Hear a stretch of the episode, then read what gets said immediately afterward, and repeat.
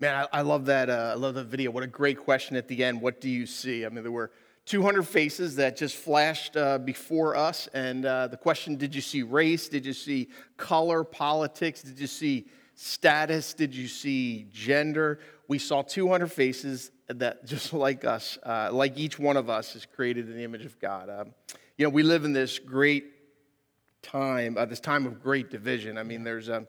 Obviously, deep lines have been drawn. We all see it in the news between race and gender. Our world really is divided. And the Black Lives Matter movement and the Me Too movement have brought to the surface what has been uh, boiling and storming underneath for so long, for many years. And and while we are one human race uh, created by God, and we all would uh, say yes to that, each of us would agree with that, each of us also brings different experiences, and our experiences not only are different, but for many are very, very different from each other. Yeah, indeed. You know, it raises the question uh, something that we don't probably like to think about or talk about necessarily, but the whole issue of prejudice. This idea of prejudging somebody. Prejudice uh, really is about forming an opinion about somebody without any reason or experience with that person. We've simply formed these opinions based on things like the color of their skin or their gender mm. or their ethnic background or cultural background. That, um, that we form these opinions, and we all do it the reality is we all do it. And the reality is we've probably all had it done to us mm. for some reason or another. I know there are times where I get. Uh, uh, people are prejudiced toward me because I'm a Christian, and so they assume things about what I think or believe or feel um, about different uh, things without ever having talked to me um, at all. So this idea of, of this prejudice that we all deal with. Yeah, no, Jeff, as we've been preparing, we were talking about stories where we've experienced that or where we've experienced that on the other side. And I was reminded of uh, almost on every mission trip, but certainly on every mission trip to Haiti. And we've been uh, on 10 trips. I've been on eight of those uh, trips to Haiti. And while there, this happens every time, sometimes differently, but in every time I am uh, seeing something that happens that, that the Haitian culture participates in. Sometimes it's mixing cement, sometimes it's the, the food market. And I have this moment in my mind where I start to think, boy, if only they could do it differently, do it the way I would do it, it would be so much better. And my assumption there is that my way, my thinking, my experience is somehow superior than, than someone else's. And then very soon after, as that thought is going through my head, uh, uh, almost immediately, sometimes uh, a few minutes or even hours later, is I'll see a Haitian person and I'll see them experiencing love or, or demonstrating love or uh, demonstrating a, um, just a spirit of, of, of richness that I just don't have in my own heart and life. And I'm so reminded that. Um, that I, am blinded by my affluence and I'm, I'm, I'm, um, and I'm faced with my privilege in those moments and, and realizing how wrong I was in thinking that way. Yeah. As we were uh, talking about this and preparing this, I was reminded of something that happened uh, to Marilyn and me when we were in Ghana in West Africa. It was back in 1989, and it was a formative uh, experience for us, and one of the ways that God really was preparing us to uh, uh, Start Hope Church. But it was early in our month uh, that we were there. We were staying with a missionary couple at their house. We had gone out for a walk, Marilyn and I, and we were walking back to the house. We were on this kind of unpaved back road, and uh, there was nobody else around. But up ahead, I saw two black men walking toward us. And my first thought, my immediate thought was, this could be trouble. Mm. And um, as they got closer, as we got closer together, I could feel my uh, heart rate going up and my blood pressure going up, and I'm getting more and more concerned. As we're getting closer, one of those men began to angle himself um, in our direction. They were on the other side of the street. He was now coming in our direction. And now I'm on this really heightened sense of um, concern. Mm. And as he gets to us, a big smile comes on his face. He lifts his hand and in his hand is a flower, and he hands that flower to Marilyn and says, Have a beautiful day. And they continued to walk on. I was so embarrassed and later felt so ashamed by my reaction. You know, if you're watching this right now and you're white, you may be thinking to yourself, I, I can understand how you felt. And if you're watching this this morning and you're black, you're probably thinking, or you may be thinking, and there's the problem. You know, the gospel of mm, Jesus Christ is very clear that things like prejudice, discrimination, racism, favoritism have nothing to do with the kingdom of God. You see, at the heart of those things is this belief at the very core, when you, when you get down to the essence, at the very core of those things is this belief that I am better than you, or that we or, are better than them. And that is, you know, yeah. contrary to the teachings of Absolutely. Jesus. Absolutely. So, our theme for this morning is this it's not about who you like, it's about who Jesus loves. It's not about who you like, it's about who Jesus loves. Yeah, Jeff, and this is really where the rubber hits the road. I mean, this is uh, real life right now, right? Uh, it's not about who you like, it's about who Jesus loves. And the letter that James uh, uh wrote 2,000 years ago is so relevant to this issue even today. Uh, so uh, we're going to be reading from James chapter 2. It's going to be up on the screen right now, and it says this. I'm reading the very first, first verse.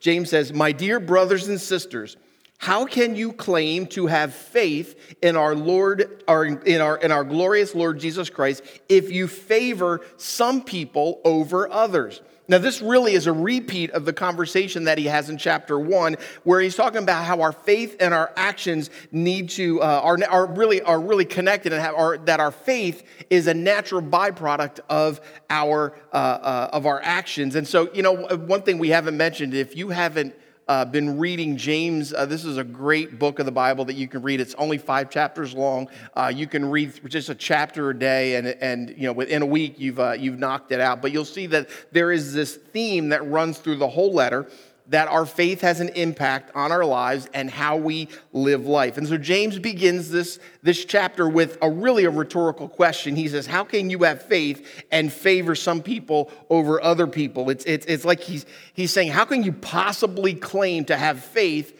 and have favorites? And then he goes on and gives this example. Again, it's up on the screen. He says, For example, Suppose someone comes into your meeting dressed in fancy clothes and expensive jewelry, and another comes in who is poor and dressed in dirty clothes.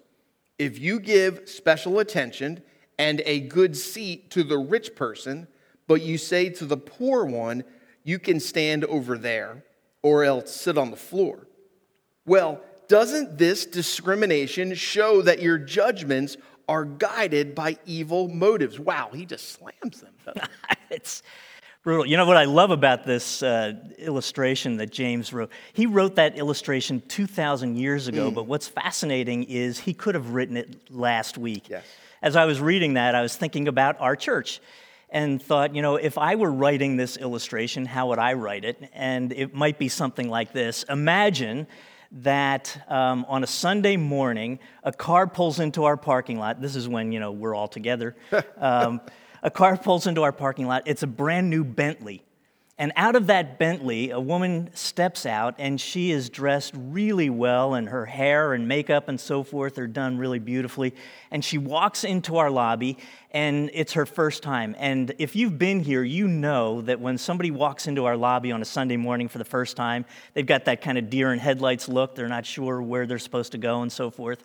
And I would imagine as she walked in that she would very quickly be surrounded by people who hmm. would welcome her and be excited she was here and introducing her to other folks and showing her around the building. And, and some women would probably offer to sit with her during worship and so on and so forth. Now imagine that same morning that a truck pulls into our parking lot, a 1992 Chevy flatbed that needs a new muffler. that car, that truck pulls next to that Bentley, and out steps somebody in dirty work boots and raggedy jeans and a hoodie and has black skin. And that man walked into our lobby with that same deer in headlights look. And I wonder what the experience would be. What would the experience for that person be? Now, I don't think it would be like the experience that's talked about here, where somebody would literally come up and say, You can stand in the back or sit on the floor. What I suspect is that maybe there'd be less people who would feel comfortable going to that man and making him mm. feel as welcome as we did that, uh, that woman in that story.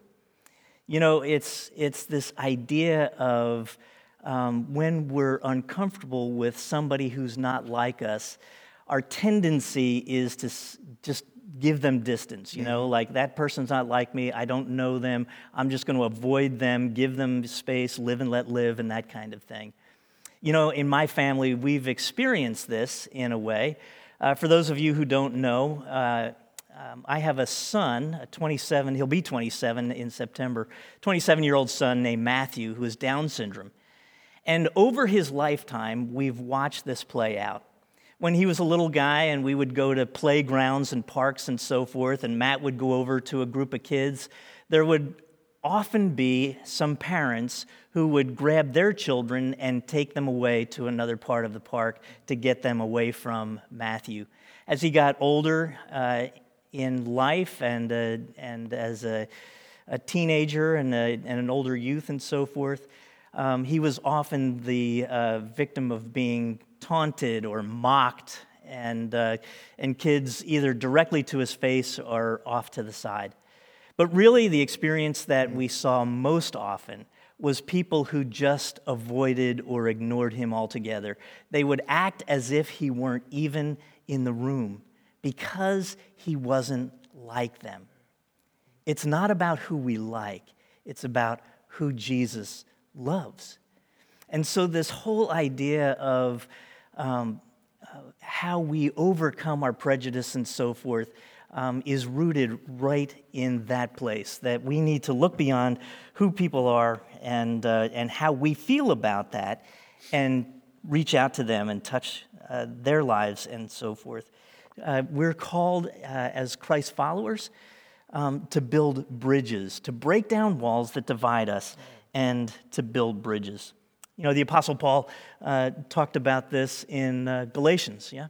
Yeah, absolutely. Yeah, he said uh, there is, and I think it's on the screen, there is no longer Jew or Gentile, slave or free, male or female, for you are all one in Jesus Christ. And that, again, is this theme that Jesus practiced, that James mentions, Paul mentions it as well. And then James, we go back to James, he writes this challenge then, based on these ideas that, that, that all of us are loved by Jesus and that, uh, uh, that there should be no favorites, there should be no prejudices. He says this uh, in verse 8 Yes, indeed, it is good when you obey the royal law as found in the scriptures, love your neighbor as yourself. Now, now that's written, that, that comes from the Old Testament, but Jesus also refers to it in his teaching in the New Testament. And James is calling it the royal law because he's referring to Jesus here. That this was what Jesus called the greatest commandment. That uh, so, so during, a, during a moment when Jesus was having an engagement or interaction with a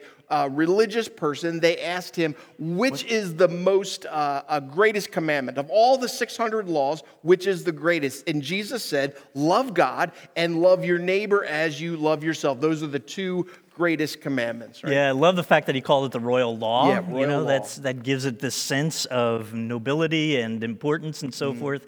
Um, it reminds me of this uh, thing that we talked about a few weeks ago this principle of, you know, when you're in the midst of dealing with an issue, that you ask yourself the question, what does love require of me? And then to do it. What does love require of me? And then to do it. Royal law, what does love require of me? We all love that. You know, we're all saying yes and amen to that. Here's the reality, though it's so hard to do. It's so hard to answer the question, what does love require of me, and then do it. It's so hard for me to love others like myself, especially those who are different than me. Um, so, as Jesus uh, described that, then, he told a story, as he uh, would often do to illustrate this. And it's a story that I'm sure most of you who are uh, watching this this morning no, it's the story of the Good Samaritan. So, after talking about the royal law, Jesus tells this story. And it's a story about four men, three of them who are Jewish, and one who's a Samaritan. One of those men, the Jew, one of those Jewish men, had been uh, uh, attacked on the road, beaten senseless, and robbed, and is lying on the road bleeding. Down the road comes a priest, a Jewish priest. He sees the guy laying on the side of the road there, and he crosses to the other side of the road and keeps on going. A little bit later, a Levite, another Jewish man, walking down that same road, sees that same man bleeding on the side, crosses the street, and walks by. And then Jesus says, the third man, a Samaritan, walking down that same road, seeing that same man, had a very different reaction. Yeah, so, so here's the, the Samaritans and the Jews has this, have this historical hatred and animosity toward each other. And Jesus now uses a Samaritan as the hero in the story. And he says that a despised Samaritan came along, and when he saw the man, it says he felt compassion for him and he went over to him. Now, in Jesus' story, this hated and despised Samaritan uh, had compassion for another person who didn't look like him, didn't act like him, and didn't even believe like him. And, and the word is compassion. And if you've been to Hope before and heard me preach, I've talked about this word splagna. It's my favorite Greek word, right? it means to be moved with compassion. It literally means your bowels. And so uh, it's, it's the idea that our our emotions come from our guts, from our, from our bowels. And we, we kind of have a similar idea that we say that we, uh, we love with our heart, right? So it's our heart is the seat of our emotions. And so Jesus says that this guy was moved. Uh, the religious people in the story, they were led by their head, all right? They're led by their mind. They logically cross the street to avoid the hurt man. Like, like Jeff said, this is hard for us to do. And so when someone's different, we move to the other side, right? We safely and, re, we want to practice safety, want to be responsible, right? That was their priorities. Uh, and it makes sense logically. No risky behavior on their part. Yeah. But the Samaritan was motivated by his heart. He was moved by compassion. He was moved by his feelings. And so what he saw was so painful. It moved him so deeply that his stomach began to hurt, that he had to act, that his heart led him to what others might call the wrong side. Like he went to the wrong side of the road. He took a risk and he chose, really, he was choosing to live out the question what does love require of me? And then doing it. Yeah. Right? You know, Dr. Martin Luther King, in talking about this story, um, had this to say. Dr. King said, The first question the priest and the Levite asked was, If I stop to help this man, what will happen to me? But the Good Samaritan reversed the question and asked, If I do not stop and help this man, what will happen to mm. him. Yeah. Yeah. That's great. It's up on the screen there, right? Yeah, the first question. I mean, this really is this idea of, of what does love require of me?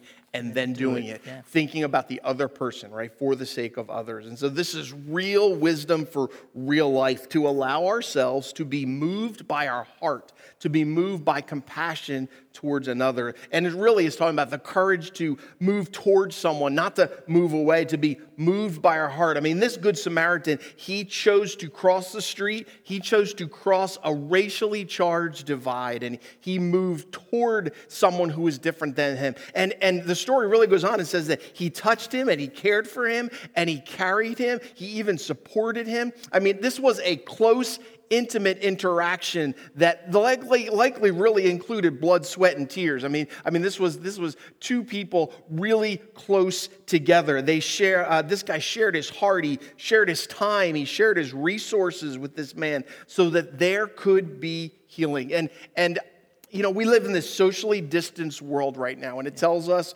to be separated. And I believe that's true and it's right and it's proper. But that's proximity.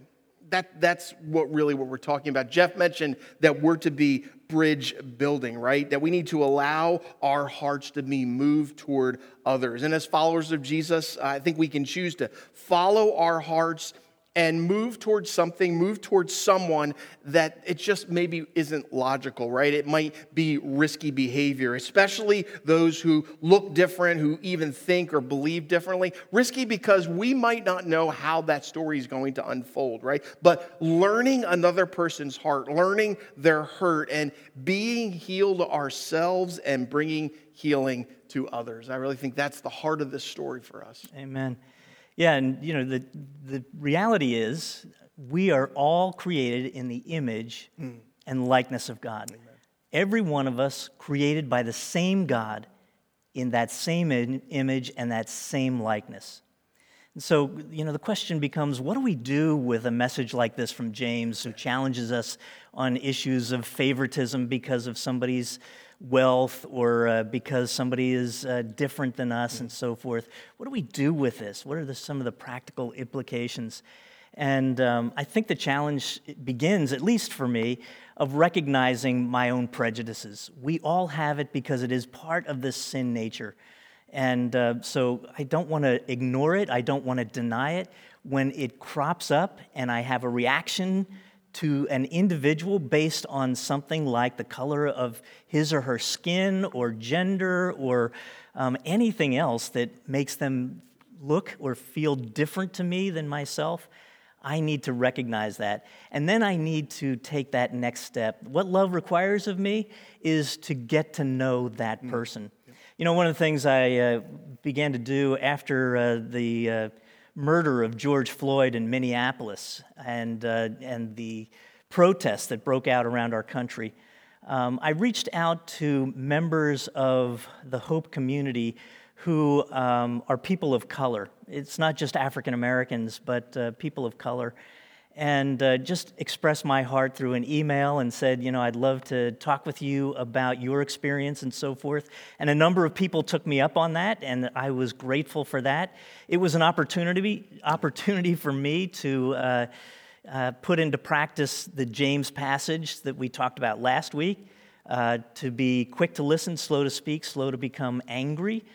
And um, so, just hearing their story and their experience with uh, issues around race and discrimination and so forth. And it was just really powerful for me uh, to hear those stories and to be able to share my own experiences with them and to recognize that that's the beginning of a conversation. The other thing that I heard that I wanted to share with you this morning that it didn't surprise me, but it was such a blessing and encouragement to me. Each one of those folks I talked to said, You know, the first time I came to Hope, I didn't know what to expect and I was overwhelmed. I was grateful for the ways that people received me and accepted me and uh, introduced me to other folks and so forth. All the way back to that story I told at the beginning about that guy coming out of his truck and into our worship space. I know what kind of reaction that that person gets based on the experiences of others. But it takes each one of us to kind of come out of our comfort zone to recognize that it's not about who I like or who is like me, but who does Jesus love, and to react to people that way. So, as we close out our time together, let's pray. Almighty and everlasting God, you who created every man, every woman, every boy, every girl in your image, that each of us bear the image of you deep in within us. And Lord, the things that divide us, the things that keep us apart, are less important and less significant than the things that join us together. Lord, help us to live as Jesus calls us to live, to be bridge builders, to love others as you love us, that we might truly be your people and usher in the kingdom of God I pray these things in the name of the Father and of the Son and of the Holy Spirit. Amen. Hey, have a great week.